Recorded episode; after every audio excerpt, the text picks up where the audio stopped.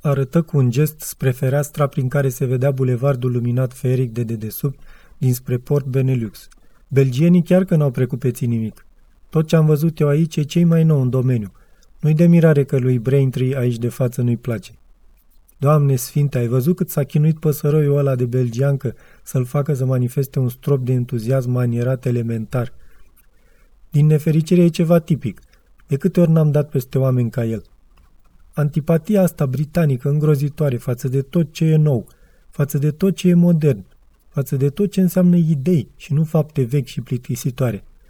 Adică, fără supărare, de ce crezi că ne-au pus pe mine și pe tine aici la oaltă, la capătul celălalt al încăperii, față de viteazul Sir John și tovarășii lui nu chiar atât de veseli? La urma urmei sunt singurul arhitect al pavilionului și în ochii lor asta mă face să par un fel de țignit, un ciudat. Ascultă-mă pe mine, continuă el ambalându-se. Ai noștri sunt cam cu 30 de ani în urma belgenilor. Păi nu mai uită-te la locul ăsta unde ne aflăm.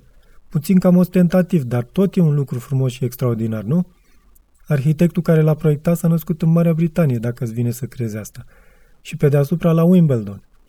Dar niciodată n-ar fi putut să imagineze așa ceva dacă ar fi rămas acolo. Britanicii pur și simplu nu cred în progres, mă înțelegi? De-aia toți cei de teapa lui Roger Braintree din lumea asta nu au cum să lucreze cu mine.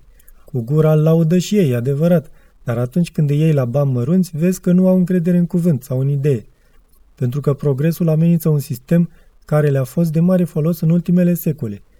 Așa că, spre deosebire de el, da, eu voi participa la ceremonia de deschidere de joi dimineața, pentru că știm cu toții ce va spune regele.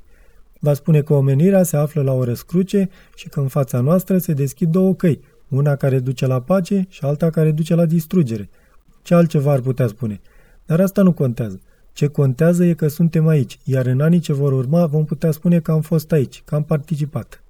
În clipa aceea, domnul Gardner a fost întrerupt de o chelneriță care a apărut cu un platou cu brânzeturi.